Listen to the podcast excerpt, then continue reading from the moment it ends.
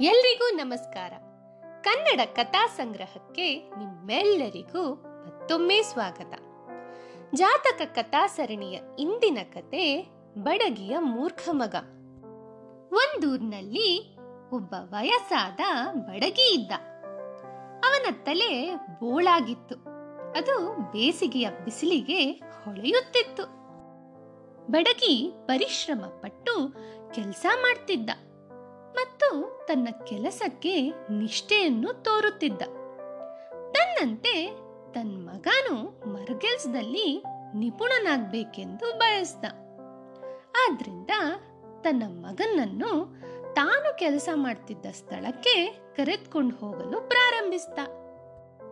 ಒಂದಿನ ಸೂರ್ಯ ಪ್ರಕಾಶಮಾನವಾಗಿ ಹೊಳೆಯುತ್ತಿದ್ದ.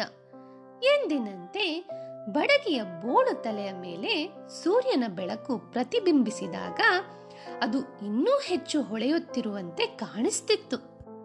ಅವನು ಒಂದು ಮರದ ತುಂಡನ್ನು ತನ್ನ ಆಯುಧದಿಂದ ನುಣುಪುಗೊಳಿಸುವ ಕೆಲಸದಲ್ಲಿ ಮಗ್ನನಾಗಿದ್ದ.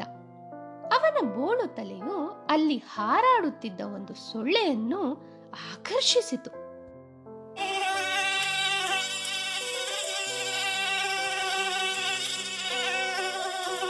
ಹಸಿದಿದ್ದ ಸೊಳ್ಳೆಯು ಬಡಗಿಯ ತಲೆಯ ಮೇಲೆ ಕುಟುಕಿತು. ಸೊಳ್ಳೆಯ ಕಡಿತದಿಂದ ಅವನು ಕೋಪಗೊಂಡ. ಅವನು ಆ ಚಿಕ್ಕ ಕೀಟವನ್ನು ಓಡಿಸಲು ಪ್ರಯತ್ನಿಸಿದ. ಆದ್ರೆ ತನಗೆ ಸಿಕ್ಕಿರುವ ರಕ್ತವನ್ನು ಬಿಟ್ಟು ಕೊಡದೆ ಸೊಳ್ಳೆ ರಕ್ತ ಹೀರುವ ಕೆಲಸವನ್ನು ಮುಂದುವರಿಸಿತು. ಇದರಿಂದ ಕೋಪಗೊಂಡ ಬಡಗಿಯು ತನ್ನ ಮಗನನ್ನು ಕರೆದು, ಓ ಮಗನೇ ನನ್ನ ತಲೆ ಮೇಲಿರುವ ಈ ಮೂರ್ಖ ಸೊಳ್ಳೆನ ಓಡಿಸೋ. ಎಂದ.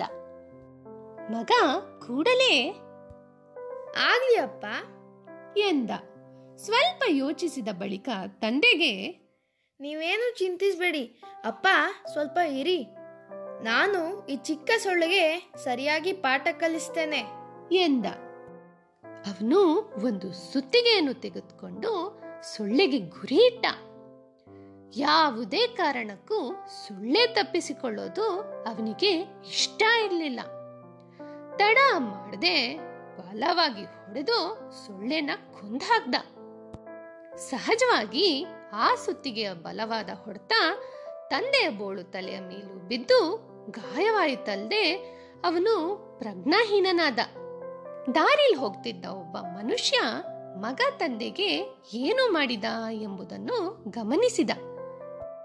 ಮೂರ್ಖ ಮಿತ್ರರಿಗಿಂತ ಬುದ್ಧಿವಂತ ಶತ್ರುಗಳೇ ವಾಸಿ.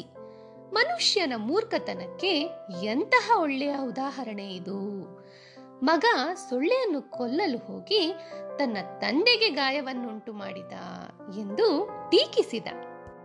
ಈ ಕಥೆಯ ನೀತಿ ಅರಿವಿಲ್ಲದ ಮಿತ್ರರಿಗಿಂತ ಬುದ್ಧಿವಂತ ಶತ್ರುಗಳೇ ವಾಸಿ. ಈ ಕಥೆಯನ್ನು ಮುಗಿಸಕ್ ಮುಂಚೆ ಒಂದು ಹಾಸ್ಯ ಚುಟುಕನ್ನು ಹೇಳ್ತಿದ್ದೇನೆ.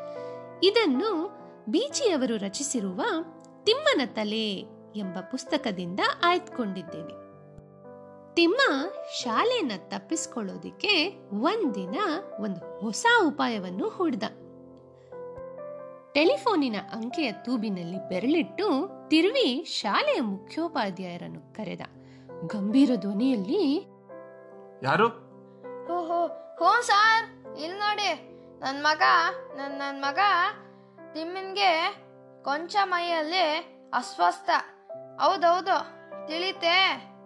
ಕಾಯಿಲೆ ಇವತ್ತು ಅವನು ಶಾಲೆಗೆ ಬರುವಂತಿಲ್ಲ ತಿಳಿಯುತ್ತೆ ತಾವ್ಯಾರು ಮಾತಾಡೋದು? ಎಂದು ಮರು ಪ್ರಶ್ನೆ ಬಂದಿತ್ತು. ಗಾಬರಿಯಿಂದ ತಿಮ್ಮ. ನಾನ್ ಸಾರ್ ತಿಮ್ಮ. ಅಲ್ಲ ಅಲ್ಲ ಅಲ್ಲ ಸಾರ್ ನಾನು ನಮ್ಮ ಅಪ್ಪ ಮಾತಾಡ್ತಿರೋದು. ಕಂಠದಾನ ಮಾಡಿರುವವರು ಡಾಕ್ಟರ್ ಚೇತನ್ ಕುಮಾರ್, ಮಾಸ್ಟರ್ ಯದುನಂದನ್ ಹಾಗೂ ನಿರೂಪಕಿಯಾಗಿ ನಾನು ನೇತ್ರಾವತಿ. ಈ ಕಥೆಯನ್ನು ಕೇಳಿದ್ದಕ್ಕೆ ನಿಮ್ಮೆಲ್ಲರಿಗೂ ಧನ್ಯವಾದಗಳು. ನಿಮ್ಮ ಅನಿಸಿಕೆಗಳನ್ನು D R N E T H R A V A T H I A R at the rate of Gmail dot ಕಾಮ್ಗೆ ಕಳುಹಿಸಿ.